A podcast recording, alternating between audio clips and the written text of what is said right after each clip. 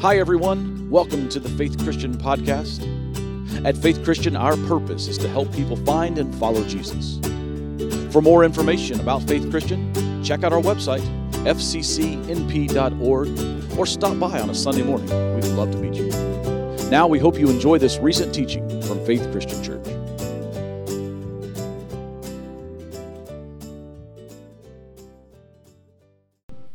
Once again, let me welcome you to Faith Christian. Glad you're here today. Glad that uh, if you're tuned in online, you're participating with us this morning uh, via the web. Glad that we get to spend this uh, part of your weekend uh, together. Want to mention just a couple things by way of announcement, a little housekeeping. Be sure that we know about this.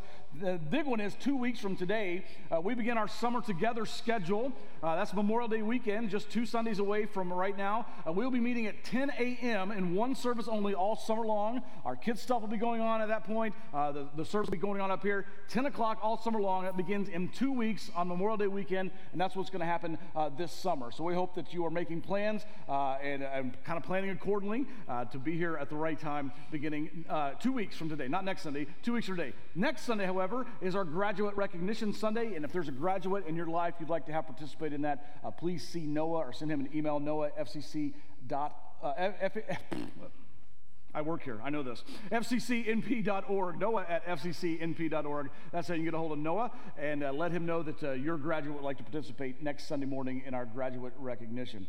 And finally, uh, we are making plans for Vacation Bible School this summer. Uh, June 12th through the 15th are the dates, and uh, we are uh, ready to get your kids, our kids, or a neighbor kid registered and signed up for VBS. As you leave this morning out in the atrium, there's a kind of a display set up in the in the corner by the office windows, and on that display you can register your kid. You can sign up to help. We do need lots of helpers, and you can also on the board there, there's a, a chalkboard there. This mystery is our theme. On the case is the theme for VBS this year and uh, the, the mystery board kind of looks like a police station kind of thing right now. Uh, on that, there's some tags and some supplies, some things we need uh, to pull off a great VBS and to help keep some of our costs down. We're asking the church to help us provide some of these things. So if you can take one of those tags and, uh, and find that item on that list and bring it back with you next week, just help our VBS team get a little farther down the road and prepare in preparations for a fantastic vacation Bible school June 12th through the 15th. Well, this month, here in the month of May, we've been in this, uh, this series, a short sermon series, we've been kind of looking at relationships in our lives, all the relationships in our lives. Now, we're using the, the, the kind of the framework of family to, to trigger this, but the, these relation, the, these principles that we're going to be talking about and have been talking about, uh, they carry into all of the relationships in our lives, our work relationships, our marriages, the relationships with our kids, whether our kids are still home or they're grown and out of the house, uh, our friendships. These principles, these solid biblical principles apply to all of these relationships. And a couple of weeks ago, if you were here, a couple of weeks ago, we began by talking about how conflict in relationships is just going to happen. It's inevitable. And we saw that Jesus teaches us to be the initiators of peace in conflict. When times of conflict, when someone has sinned against you, is what Jesus said. We go to them and we, we, we initiate the peace process. But, and I, I know what you're thinking because you live in reality too. But what if it doesn't work? Right? What if you've done that? What if you've gone to the person, you've talked to the person, and it doesn't work? What if they said, I'm sorry, hmm, sorry, and they've moved on, but you can't? Or you thought you had dealt with an issue, but now you keep thinking about it, and it just keeps coming up in your mind again and again and again. That feeling of these, these hurts, the hurt feelings, the pain, the words they said, the, the pain that they caused, the trauma they caused in your life. And sometimes, sometimes you have the problem of, what if they didn't sin against me so much? All they did was hurt my feelings. They just hurt my feelings, or, or I got offended. You know, your, your kid said something to you. Yeah, you, you, you love your kid, but, but it hurts your feelings, and it stays with you. Or, or a friend, just, just stop calling, just stop returning your text, and you don't know what the problem is. And it hurts. But they didn't really sin against you. Or, you know, maybe it was your mother in law. She said something to you at Christmas. And then she just walked out of the room. She didn't realize what she did, but man, you were just left in a pile of, of just a puddle of flames there because you're still processing what was that all about and, and trying to deal with that. And it wasn't sin, but it hurts and it stays with you. And that has happened to me, and I know that has happened to you, and I know what the Bible says. That what the Bible says that we're supposed to do about that. But can I be honest with you? I just don't care for it. I just don't care for what the Bible says we're supposed to do about that. And the answer is what the Bible says is that we're supposed to forgive. Isn't that a good church answer? Just forgive. Here's my problem with forgiveness, and you may resonate with this. Forgiveness seems unfair, doesn't it? It just seems unfair because they're the ones that hurt me, and now I'm supposed to forgive them. They're the ones that caused the problem, but I'm supposed to be the one to go to them and talk to them and go through all of the pain of that and forgive them. It just seems unfair. Now, I've heard some of the common wisdom about unforgiveness. I, have even shared some of this before because there, there's a couple of these expressions I really, really like. Uh, I, uh, one of them is this not forgiving is like drinking rat poison, hoping that the rat dies. That's what unforgiveness does to you. It's, it's like you drink the, the poison, hoping that the rat dies. The idea is that I'm the one having all the pain, not forgiving, hoping that somehow you have the problem. Here's another one not forgiving is allowing that person to live rent free in your head. And you know what I'm talking about when I you're constantly thinking about them and you're constantly having the conversations in your mind with this person. They're not even there, but you're having the conversations while you're driving in the car about what you want to say and you wish you would have said, and you're you're you have this imagined conversation and you're winning the conversation because they're not even there. I've done that. the problem with this is, problem with all of this is, all of us carry these things with us, these hurts from other relationships, we carry them with us into our next relationships or into our other relationships. And so the conflict we're having at work shows up in our relationships at the house. Or the conflict we're having at home shows up with the conflict we're having, uh, uh, the relationships we have with our friends. And these, these, these issues carry with us and begin to splinter out into all of our relationships.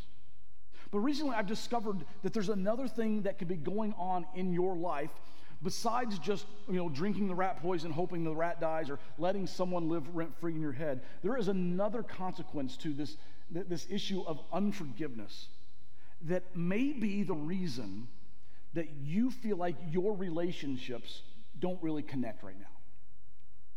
A reason why the new friend is just like the old friend or, or the new marriage is just like the old marriage or the new church is just like the old church and it's this constant reoccurring thing that even causes us in our relationship, our vertical relationship with God, to feel like God's not even listening, like we can't even connect with God. We've got this feeling that there's got to be something wrong in the relationships, and that's exactly what's going on. There's something wrong. In fact, what we're going to talk about today, what are the consequences of us carrying around this deep offense? And then what do we need to do about it?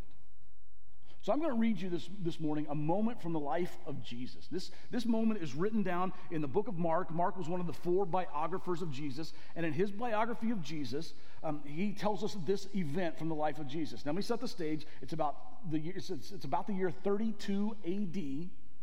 Jesus has just recently begun his public ministry. He's teaching in all these towns around the Sea of Galilee. He's traveling from town to town, teaching. People are amazed by his teaching, and he's beginning to do these amazing miracles, and people are seeing these wonderful things happen. He has calmed a storm. He has uh, cast out demons. He's healed sick and blind people. He even raised a little girl from the dead. These miracles are huge, and everybody's talking about them. There's all this buzz about what's going on, about Jesus is doing. And then Jesus after he's gone to all these towns around the Sea of Galilee, then Jesus goes home. He goes to his hometown. And you would expect a hero's welcome. The, home, the hometown heroes come home, and you would expect a parade and amazing things to happen. Look what happens. Mark 6, verse, verse 1. Jesus left that part of the country and returned with his disciples to Nazareth, his hometown. The next Sabbath, he began teaching in the synagogue, and many who heard him were amazed. They asked, Where did he get all of this wisdom and the power to perform such miracles? They're amazed by what is going on. And as amazed as they are, there are some people in town, in his hometown, who begin to be not so amazed. And they begin to scoff. That's a great Bible word. Here, here's the, the next verse. Then they scoffed they murmured. They, you know what that was. That's what they did. They went, He's just a carpenter. He's just the son of Mary and the brother of James and Joseph and Judas and Simon. Let me tell you what's going on here. First, when, when, when they say he's just a carpenter, that word carpenter, what they're saying here is he's nothing special. He's just one of us. He's just a blue collar guy like the rest of us. Who does he think he is? He's just one of us. He's a nobody like the rest of us. And then they call him, you see this line there? They call him the son of Mary. That doesn't seem like a very big deal to you and me. But back then, you would never, never, never, never refer to someone as the son of their mother. You would always, always use the father's name.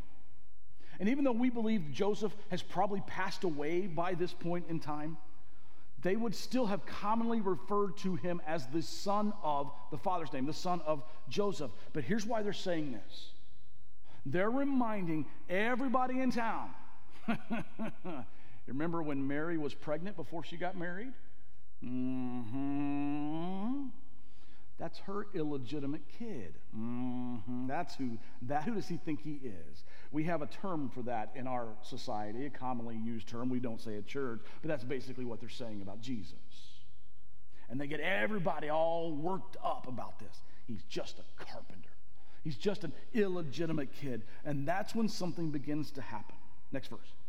They were deeply offended and refused to believe in him. Deeply offended. That's the feeling that you and I carry around with us in and out of relationships. When someone has hurt us or made us mad or has swindled us in some way, and we're so offended by it, it cuts us to the core. They're deeply offended by what Jesus is doing and who he claims to be. Verse 4 Then Jesus told them, A prophet is honored everywhere except in his own hometown and among his relatives and his own family. And because of their unbelief, he couldn't do any miracles among them. Did you ever think there was something that Jesus couldn't do? It says he couldn't do any miracles, except the rest of the verse to place his hands on a few sick people and heal them. And he was amazed at their unbelief. I'm, now, I'm sure the sick people that Jesus put his hands on and healed were very grateful, but Jesus has just calmed a storm and he's just cast out demons and he's just raised someone from the dead, and now all he can do is take care of a few sniffles? What's the problem here? Did Jesus get his feelings hurt? Did Jesus lose his powers? No, no, no, no. It says here that Jesus was deeply grieved and frustrated because they were offended because of their offense, because, because they were offended, he was unable to do any work in their lives. John Bevere refers to this as the bait of Satan, is what he calls it the bait of Satan, and how the enemy, Satan, wants to get a hold of us is to have us grab onto an offense, when someone has offended us, to grab onto that offense and never let go. And John Bevere, he uses the illustration, the story, the old story of how African hunters would capture monkeys. And they would take a coconut and they would hollow out a hole in the coconut about the size of a monkey's paw. And they would kind of put some fruit inside the coconut and hang it from the tree. And the monkey would come along and stick his hand in to get the fruit and then make a fist, hold on to the, the fruit, but then couldn't get his hand out of the coconut. Now, all the monkey has to do is let go of the fruit, and he can pull his hand out of the coconut, but the monkey will never let go of the fruit, and thus he is trapped, and the hunters could come and capture and kill the monkeys. That's exactly what happens to us when we get offended by something and we hold on to it. The enemy has us trapped. And Jesus says, when that happens, I am unable to do what I want to do in your life. Now, here's what I know about you, and here's what I know about me. Most of us are carrying around something right now that is causing us to be stuck in the past and causing God not to be able to work in our lives the way He wants to. Maybe for you, it's something that your spouse said. Maybe for you, it's something your ex spouse did. Maybe for you, it's a comment that one of your kids made. Maybe for you, it's, it's friends. They, they didn't tag you in the photo or they didn't invite you to something. Maybe it's a boss. Maybe it's a coworker. Maybe it's your church. Something happened and it just made you bitter and upset and frustrated and you can't let go of it. I heard about a couple of pastors. They were different churches, but in the same town, and they were having coffee together, and they were talking about people in their church, and they, they figured out that one family was had, had gotten mad at church A and was leaving church A to go to church B, and the same time a family at church B got mad at church B, and they were leaving church B to go to church A, all the same time, and they're talking about this, and one of the pastors said this, you know, some people, they get offended, and they put on their offended glasses, and then everything they see offends them. Isn't that true? We get offended by something and suddenly nothing can go right. The problem with that is, not only will we not be happy anywhere we go, not only will we transfer that offense into every other relationship that we're a part of, not only is it like drinking rat poison, hoping the rat will die, but Jesus says when we live with offense, it limits the work of God in our lives. And that may be right now why you feel distance in your relationships. And why you feel you cannot connect with those you love, and why you feel God is far away from you. So, what do we do about this? Well, let's go back to the passage that we read a couple of weeks ago from the Apostle Paul that says this Romans 12, verse 18. If it is possible, as far as it depends on you, live at peace with everyone. Now, we talked about this quite a bit two weeks ago. Here's what he's saying if you weren't here. He's saying you've got to be the initiator of peace. You've got to be the first one to go and apologize if you've done something wrong. If you've if you're the offender, you go and apologize. You state the reason that you're offended. You be the one to deal with it. That's what Paul's getting at here. And then it's up to them. Once you go, it's up to them. They can accept your apology, they can not accept it. They can offer an apology, they can walk away, but you go as far as you can to get this done, to initiate peace. And some of us say, I did that, and they're fine, but I still hurt. They moved on, but I'm still offended. So, what do I do now? Well, let's look at what Paul says in the very next verse. He writes, verse 19, do not take revenge, my dear friends. Now, I love that Paul knows our exact thought process here. He knows exactly what we're thinking, right? now, this word revenge in this, in this context, the original word revenge does not mean what we commonly think that sinister, evil, villain revenge. That's not what he's getting at. And this, this revenge isn't even a good country song where you know, you're going to get your truck and your shotgun and your dog and go. No, that's not even what's going on here. This is not even external revenge. What this word means is it's, it's like an internal celebration when something bad happens to them. And you know what I'm talking about. It's not you going and slashing someone's tires. It's you driving by them in the rain and they're out changing one of their tires and you're like, ha ha, you deserve that. That's what this is. He says, don't do that. Don't take revenge. Don't celebrate at their misfortune because if you live this way, you will never live in peace. He takes it a step further. He goes on, verse, continuing verse 19. But leave room for God's wrath. For it is written, it is mine to avenge, I will repay. And this is where we're like, yes, now we're talking. Bring God's wrath upon them. And we've pictured God up in a cloud like Zeus with thunderbolts ready to just zap him down. We're like, hey, God, let me help you aim. Let me show you right where to hit this guy. Now, we're picking the spots for God. But that's not what this means. God's wrath is not necessarily like that, but rather the truth that sin has consequences. And when people sin against us, they've hurt God's kids and there will be consequences for that, just like when we sin against people as well. And we, we've been hurt, we've been there, and there are consequences for that. Here's what he's saying leave room for God to do that. Don't try to do this on your own. Because when you decide, God, God, God I, I got this, God, I got this, I'm going to exercise my revenge on this person, what you're doing is you're moving God out of the mix. And now, not only is God not able to bless your life, He's unable to bring about the consequences in their life because you decided you knew better than God. When it comes to God's wrath, let God do what God does, and you leave room for Him to do it. And I know what you're thinking because I've thought it too. Well, God's not getting around to this very quickly. God needs to pick up the pace a little bit on this guy. Here's the problem when we decide to step in and be the ones that execute revenge, or to be so offended and to hold on to it, We are boxing God out. Not only from not only their relationship with him, but our relationship with him. And God says, and here's kind of the big question. Will you trust that God will take care of this situation better than you will? And if we're just talking about revenge, who's got the better arsenal, you or God? You know, if there's anybody who knew about the desire for revenge, it had to be Paul. This guy who writes this letter in Romans that we just read. This guy had been thrown into prison.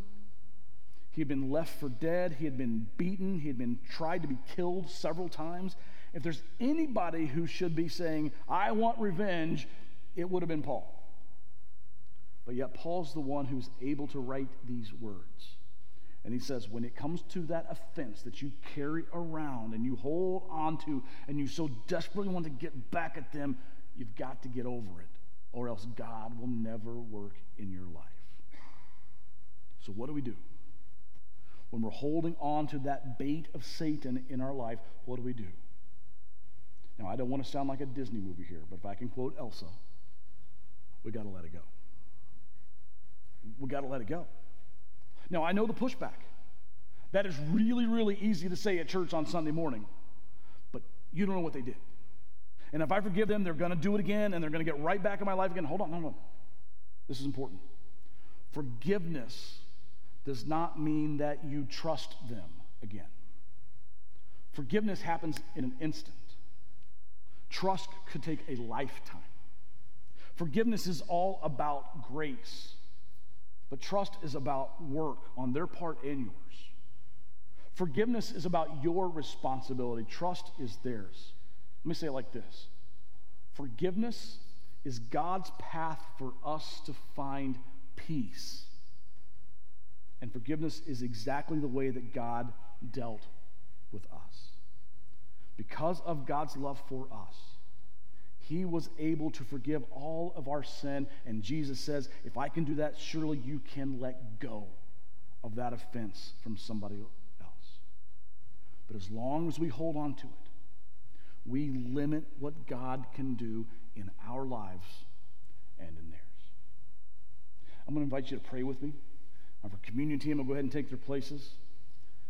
As we enter into, enter into a time of prayer this morning, I'm just going to give you a moment to practice that step of letting go. As you bow your heads, and just, I think every one of us is, is probably thinking of somebody or something that you've been just hanging on to. So let's have a let it go moment together this morning.